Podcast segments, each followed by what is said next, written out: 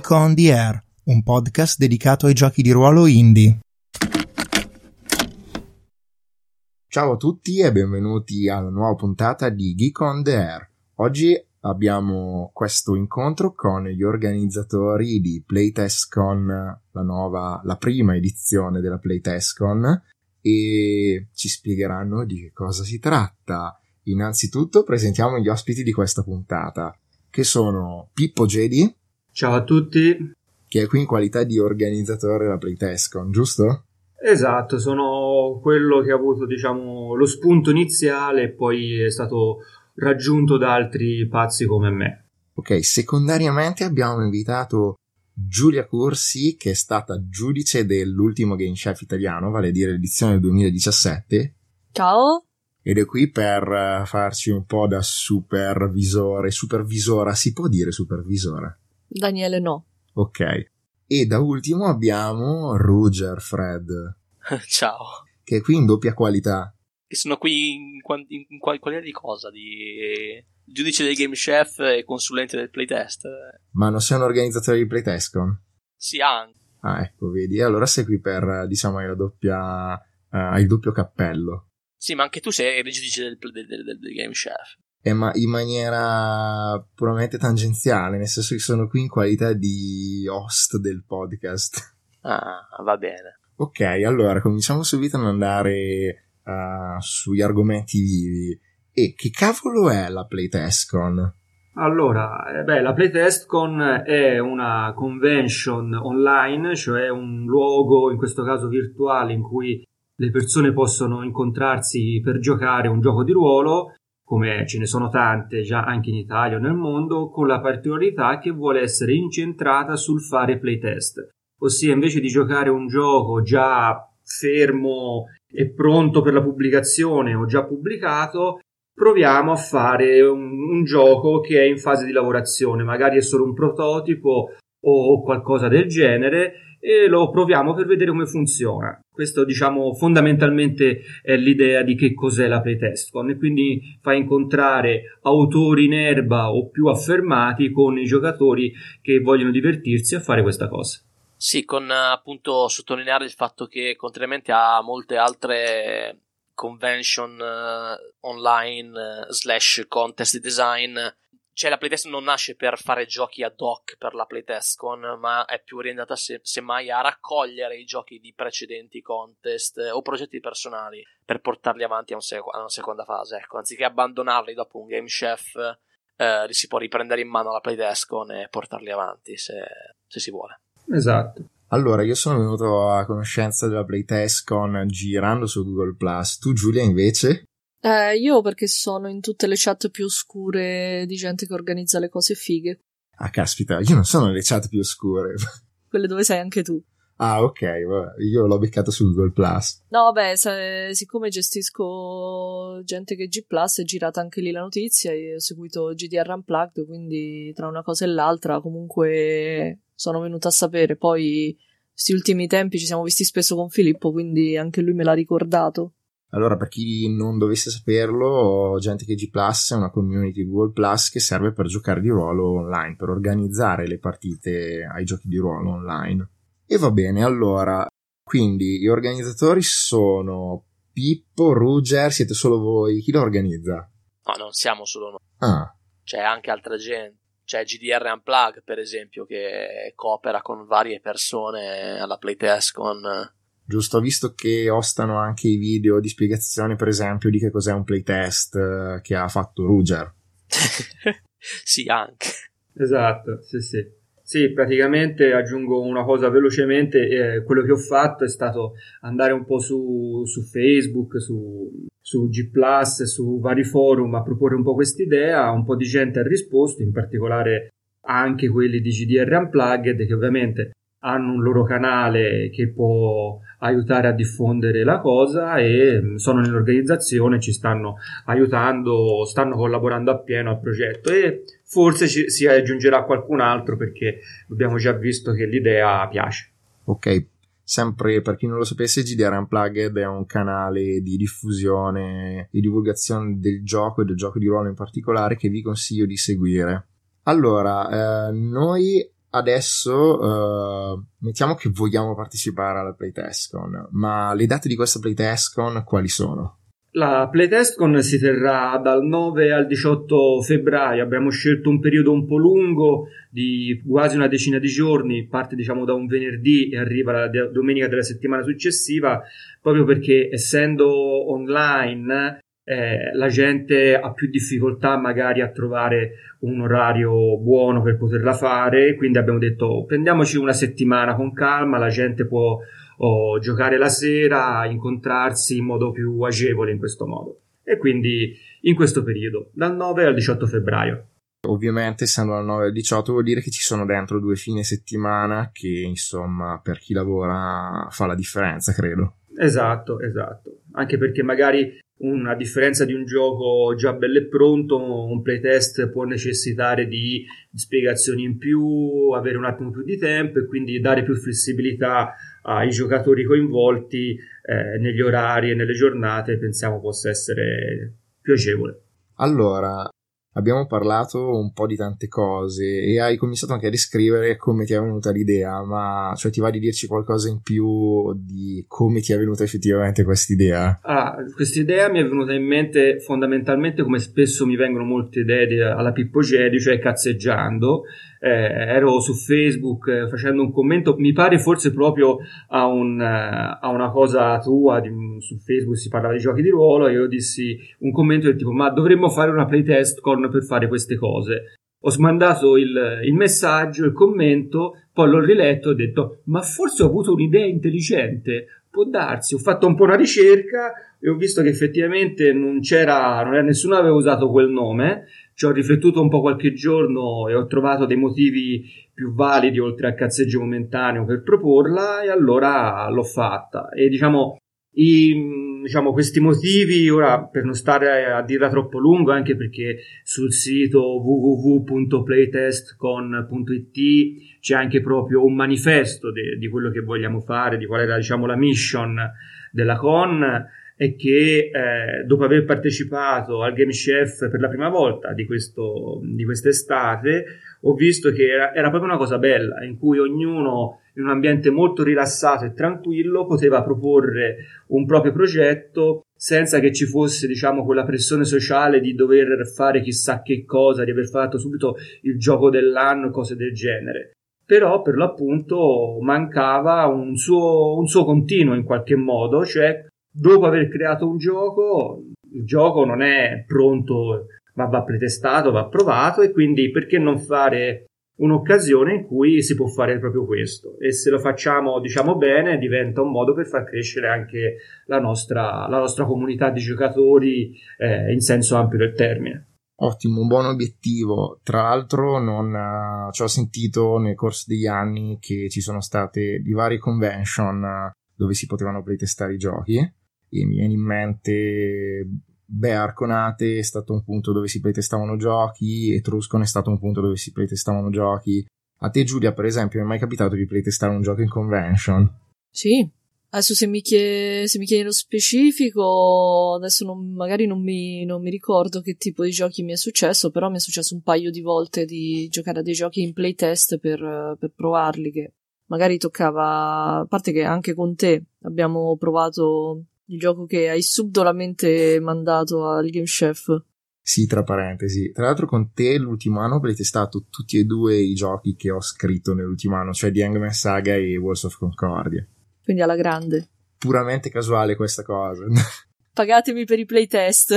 Non ho fatto la domanda strategica, eh, si è messo agli atti. È tutto magna magna, altro che... sì, eh, mi, mi pacano.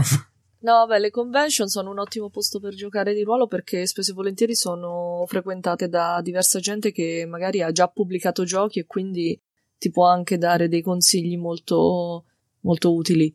E, e anche da gente che fa l'editore, quindi se hai dubbi o cose su come pubblicare il tuo gioco, su cosa va migliorato, la gente ti può, ti può aiutare tanto, sempre, sempre di più che fare un playtest con tre amici.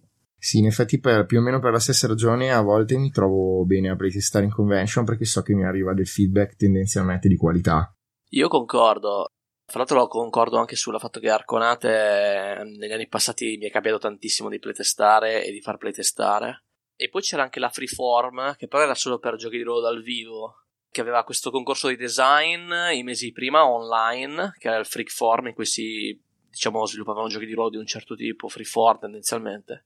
E poi alla convention lì si proprio playtestava per la prima volta, quindi era proprio una convention fisica eh, settimane dopo, mesi dopo il, il, concorso, in cui si poteva playtestare direttamente. Però il problema è che appunto non c'era qualcosa come una playtest con, per poterlo fare online e la, la limitazione fisica chiaramente è una cosa che può risultare punitiva per chi magari vive lontano da queste realtà fisiche. Quindi, per chi non è magari, per esempio, nel, so, in Lombardia eh, a raggiungere questi eventi, è, è, un costo di un certo tipo, mentre la Playtest Comp permette di farlo anche da casa, proprio PC, da Copenaghen, to. A caso da Copenaghen. Sì, tra l'altro ho sentito che mh, ovviamente la questione dell'organizzare una convention online uh, divide tra chi dice ah ma io preferisco farlo offline e chi invece dice ah meno male che l'avete fatto online perché abito a Copenaghen. Sempre a caso. Sì, no, ho preso l'esempio insomma che avevo sotto mano. Per cui io credo che comunque sia sia un momento di incentivo a tutti a playtestare, per cui è positiva comunque la si veda. Allora, Pippo, abbiamo detto diverse cose, ma non abbiamo detto fattivamente cosa dobbiamo fare, come si svolge la convention. Eh, allora, la convention nella pratica eh, si svolge così. C'è un sito www.playtestcon.it, diciamo che è il punto di riferimento per tutte le informazioni e ci sono due pagine, due pagine social, diciamo, due gruppi social, uno su Facebook, uno su Google a cui andare, non li sto a dire semplicemente perché sono numeri lunghi, ma basta cercare playtest con, o andare sul sito e trovate tutto e quelli sono i punti di incontro fra chi propone un gioco e chi si mette a disposizione per playtestarlo. Nei prossimi giorni, perché ancora adesso è un, po', è un po' prematuro, metteremo a disposizione sul sito un organizzatore di slot, semplicemente un calendario dove eh, gli autori possono inserire il proprio gioco, dire quante persone hanno bisogno, spiegare come si svolge tutto quanto e le persone eh, si possono iscrivere. In questo modo si incontrano diciamo l'offerta e la domanda fra prototipo e playtester. E sostanzialmente funziona così. E diciamo anche per dire sul discorso del perché online banalmente perché come prima edizione pensare subito di andare a prendere magari un albergo, far venire la gente da molto lontano era una scommessa un po' troppo grande da un punto di vista. Dall'altro punto di vista, per le con fisiche bisogna avere anche disponibilità di tempo, di ferie per chi lavora e di soldi che magari per chi non lavora eh, uno non ce l'ha 200 euro magari di spendere per fare un fine settimana da una parte. Quindi fare una cosa online eh, ha diversi aspetti positivi. Poi sognando io magari mi piacerebbe in futuro fare anche altre edizioni non solo online magari mescolare un po', un po le cose quello vedremo dove riusciremo ad arrivare ibrido esatto quanto sarà la risposta delle persone sì, non è la prima, online, la prima con online di cui vengo a conoscenza perché so che nel mondo anglosassone ci sono per esempio la Contessa, la Gauntlet Con, per cui credo che sia uno, un formato che vedremo in qualche modo crescerne nei prossimi anni. Mm-hmm. Sì, anche perché in Italia per altre realtà come il gioco da tavolo, per esempio, c'è già, c'è, c'è Idea G che è, è, anni ormai che va avanti sul gioco da tavola. Quindi perché no anche per il gioco di ruolo? Ci sta. Non vedo perché no neanch'io. E allora, tra l'altro, nella video di presentazione della PlayTestCon citate il Game Chef come se fosse in qualche modo in continuità ideologica con, con la PlayTestCon. Per cui mi chiedo, cioè, ci sono dei legami effettivi oppure Beh, non ci sono dei legami ufficiali, diciamo, però ci sono sicuramente dei legami ideologici, nel senso che il Game Chef ha interesse alla diciamo è focalizzato sulla creazione di nuovi giochi di ruolo, che anche sperimentali spesso escono, ma è chiaro che eh, sono giochi fatti ad hoc per il Game Chef, che comunque ha una durata di giorni limitata.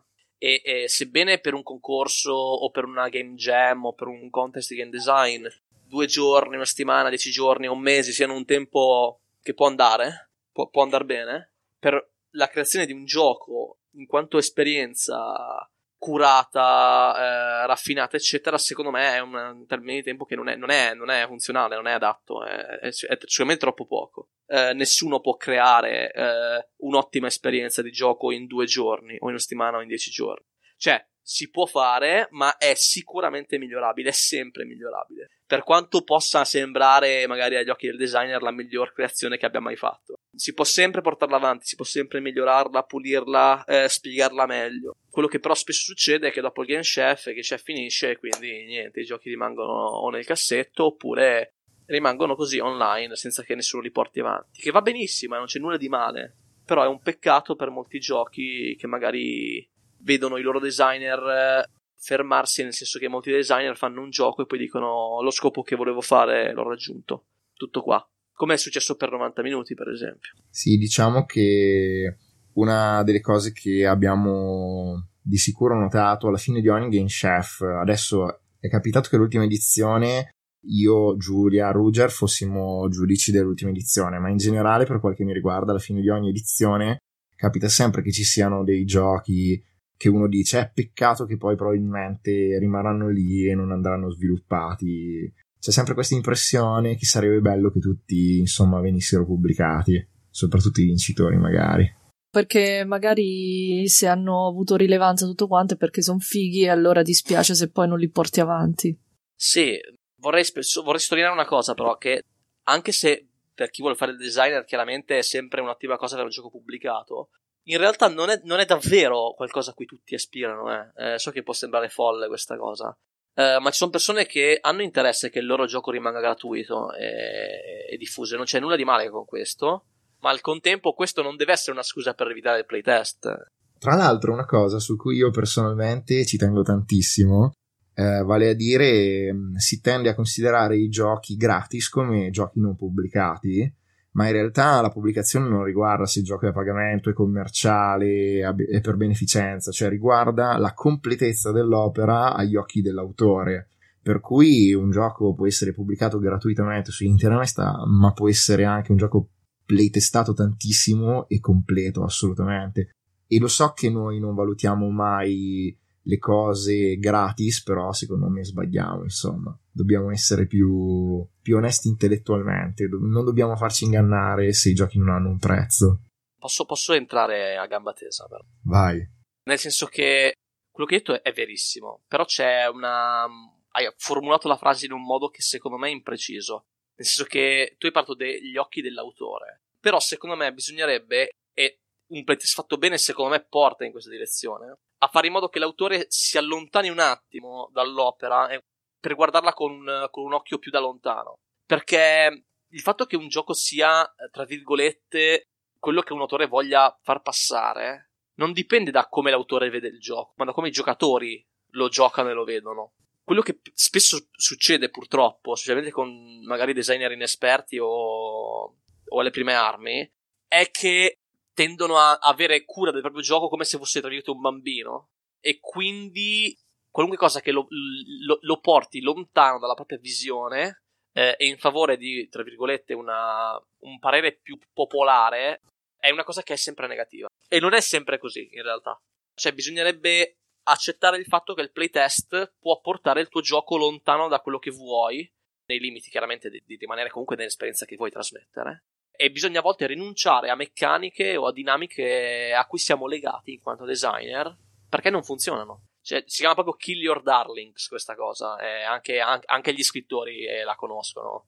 Ci sono dei momenti in cui il playtest ti dice questa cosa non funziona anche se ti piace, devi toglierla. E magari in quanto designer tu hai costruito il gioco su quella, quindi cosa fai a quel punto? Butti via il gioco o sistemi la questione in modo che il gioco sia comunque funzionale ma senza quella cosa che eh, magari eh, ti ha spinto a crearlo anche per questo è importante playtestare, eh? eh? perché è facile innamorarsi di meccaniche e dinamiche che però poi non funzionano al tavolo. Sì, sì, ti posso dire che ci sono passato anch'io per uccidere i miei cocchi. Sì, a volte capita di imbattersi in un gioco che è stato playtestato chiaramente poco oppure anche male. A te, per esempio, Giulia, è mai capitato?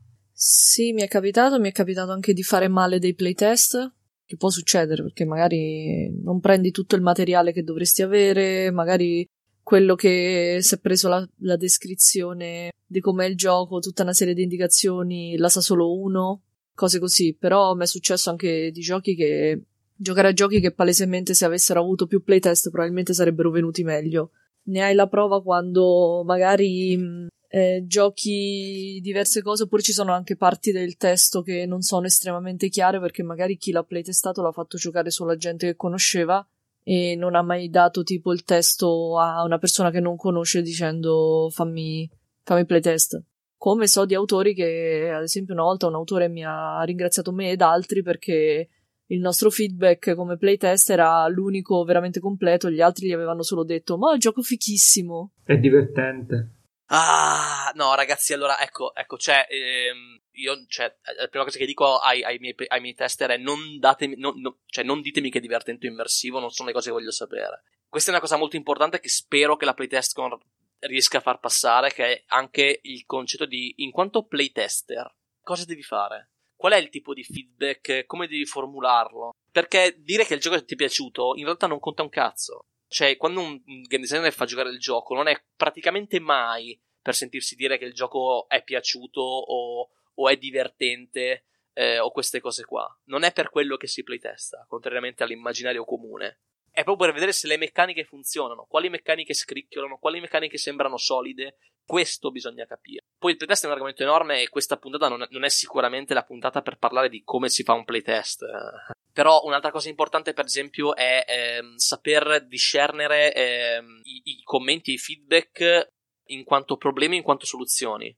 Cioè, per esempio, una cosa che, che, che i, i, tester cercano di fare spesso è proporre soluzioni per risolvere dei problemi. Ma non, non, non sta loro, in realtà. Quindi il designer dovrebbe bypassare queste soluzioni e guardare qual è il problema alla radice. Cioè, perché dovrebbe chiedersi perché il tester mi sta dando questo feedback, qual è il problema che sta avendo, e non focalizzarsi sulla soluzione che il playtester, diciamo, suggerisce. È un argomento enorme spero, spero davvero che la playtest possa un attimo sensibilizzare anche sull'argomento. Sì, cosa che in maniera totalmente empirica è successa anche a me, nel senso mi accorgevo che a volte mi arrivavano feedback e mi dicevano come dovevo scrivere il mio gioco e per cui adesso quando mando fuori un documento di playtest dico ricordatevi che non dovete dirmi come devo scrivere il mio gioco perché quello ci penso io. Esatto, sottolineare i problemi. I problemi sono la cosa che il designer vuole sapere, non i complimenti, non le soluzioni. L'importanza di playtestare è sicuramente appunto quella di raccogliere queste problematiche, raccogliere i punti che scricchiolano e capire anche quali sono le parti, diciamo, chiave, le parti che funzionano, le parti solide del gioco, per poter fare in modo da, da trasformare le parti che scricchiolano in parti solide, in modo da avere un'esperienza o un prodotto, un gioco in cui tutto è più o meno solido, e con solido non vuol dire che eh, sia un gioco discreto, scritto nella pietra, con un regolamento uh, rigido e, e ligio, eh. Intendo comunque meccaniche solide che funzionano, che fanno quello che devono fare. Eh, la maggior parte delle volte, perché poi chiaramente gli esseri umani sono dei grossi dadi. Assolutamente. E abbiamo già ovviamente toccato la questione perché abbiamo parlato di tantissime cose, ma quando avete detto lanciamo la Playtescon, avevate degli obiettivi, immagino, quali sono? Ma eh, in realtà gli obiettivi diciamo sono un po' difficili da, da, mettere a fuoco da un certo punto di vista. Diciamo. L'obiettivo generale è quello di contribuire a far crescere la comunità italiana di giocatori perché siamo tutti appassionati appunto del nostro hobby, ci piace ragionare di regole, di sistemi, del perché il sistema conta, di come un gioco scritto in una maniera o un manuale scritto in una maniera uh, influenza la nostra esperienza di gioco. E ne parliamo da tante parti in modo differente, però forse mancava quel passettino in più dal game chef, diciamo idealmente alla playtestcon, spero che questo possa essere il passettino in più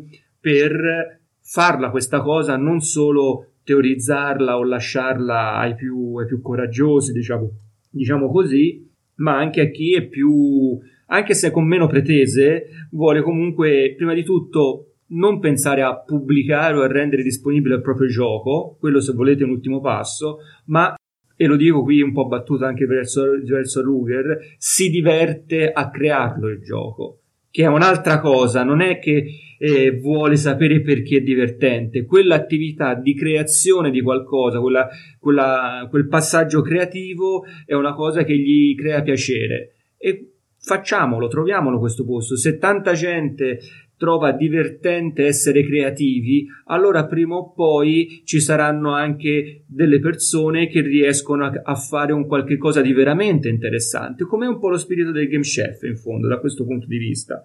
E per chiudere, poi diciamo sulla domanda, io spero che a questo giro ci debba essere, cioè si riesca ad arrivare ad avere, visto abbiamo una decina di giorni, magari una decina, una quindicina di giochi diversi presentati, provati, pretestati e più serate, magari anche lo stesso gioco potrebbe essere pretestato una prima parte una sera, una seconda parte una sera.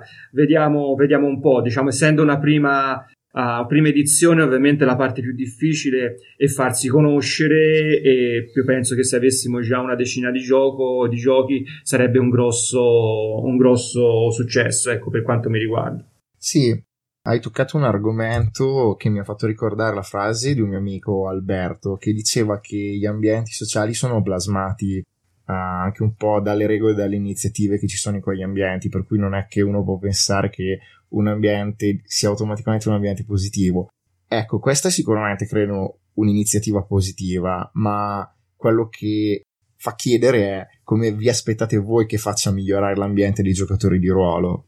Allora, a parte eh, appunto, secondo me ci sono molteplici direzioni in realtà in cui questo può migliorarlo. Uh, la prima, la più evidente, la prima di cui abbiamo parlato anche, è quella di permettere ai quindi designer di uh, migliorare, pulire, raffinare uh, dei loro prototipi, dei loro giochi che magari sono rimasti nel cassetto dalla precedente Game Chef o, o magari spronarli a tirarlo fuori per playtestarlo in queste condizioni. La seconda è sicuramente quella anche di eh, spargere la cultura del playtest, che secondo me in Italia manca ancora un po' per il gioco di ruolo. C'è sicuramente ampia per il gioco da tavolo, ma per il gioco di ruolo manca. C'è un sacco di gente che magari pubblica giochi o fa hack di giochi, ma che non li playtest davvero. Se non per fare qualche demo a una con. E questa, secondo me, va, va migliorata questa cosa sicuramente. E l'ultima credo appunto quella appunto il linguaggio collettivo, sapere cos'è un playtest, sapere cos'è un playstorming, sapere come si può organizzare un playtest, qual è un prototipo verticale o orizzontale, tutte cose che secondo me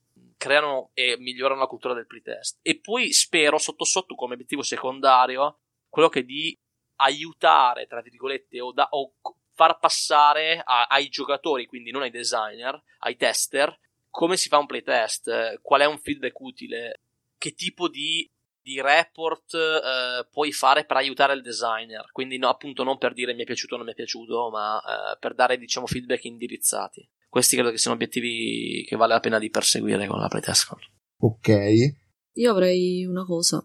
Certo. Più che altro la, la questione non è solo da parte del. È importante questo perché non è solo da parte del designer eh, del fare i playtest e come farli, perché anche le persone devono sapere che cosa dire e cosa no perché un playtest tra l'altro non è una giocata normale, deve essere una giocata puntata a, a provare le, il gioco, le sue meccaniche, spesso ti fermi in continuazione per parlare, per valutare delle cose, non, è, non la devi prendere come una sessione di gioco semplice, perché spesso e volentieri magari ti ritrovi a playtestare un gioco che non ha un testo finito e c'è ancora tipo magari una parte de- delle meccaniche che non è detto che funzionino Mentre invece, tipo, molti lo prendono come una, una giocata, mi faccio una giocata e poi all'autore gli dico, guarda, è bello.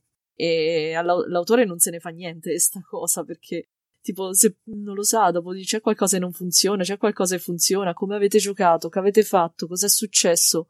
Infatti, molti, alcuni autori a volte magari ti chiedono di registrare le giocate così se le possono sentire e vedere se hai sbagliato qualcosa.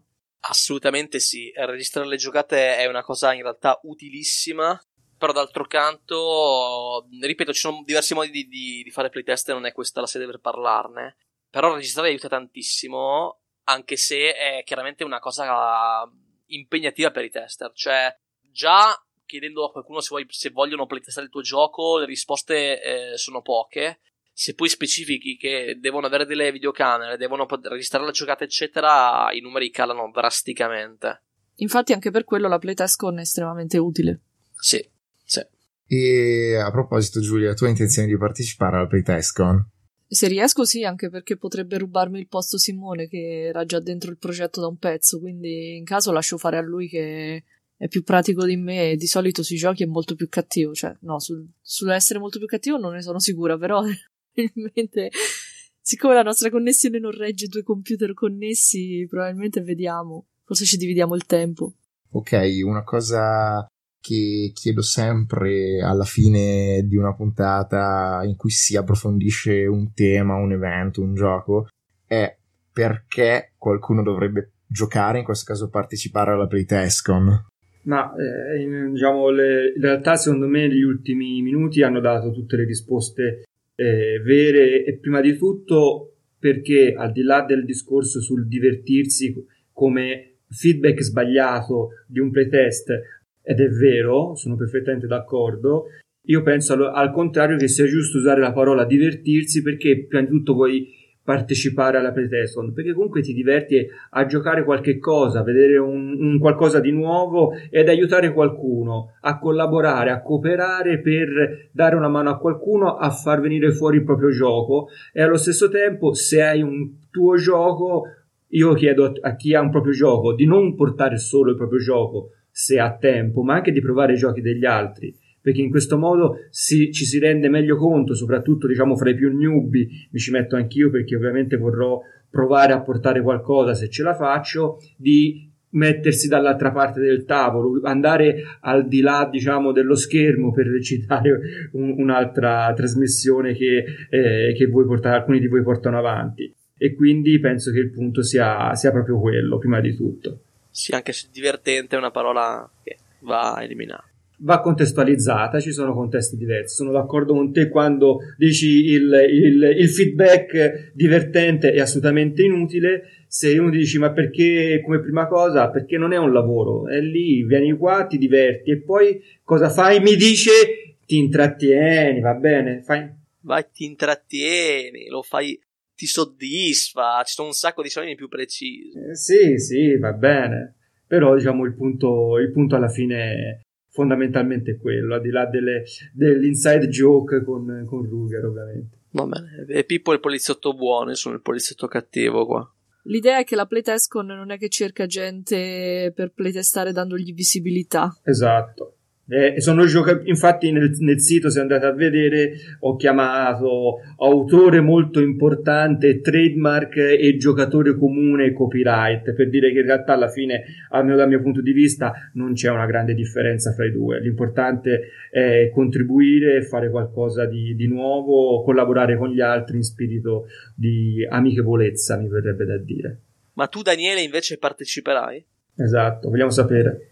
Allora, credo proprio di sì, sto organizzandomi per partecipare eh, perché ho dei giochi in playtest, perché ritengo che l'iniziativa sia valevole e di conseguenza faccio quello che posso per, per contribuire ad essa. Eh, questo podcast ne è anche un po' la dimostrazione, ecco. E... Certo, infatti ti ringraziamo per questo. Grazie ma ci mancherebbe, vi ringrazio io per, per, tutto, cioè per averla organizzata, per essere stati qui a spiegare come funziona, che cos'è. Yeah. Yeah. E veramente vorrei ringraziare tutti quelli che hanno partecipato a questa puntata, Pippo, Giulia, Ruger, e speriamo che possano esserci altre puntate come questa. Ciao, grazie a tutti. Ciao. Ciao a tutti. Ciao a tutti. Playtestate. Thank you.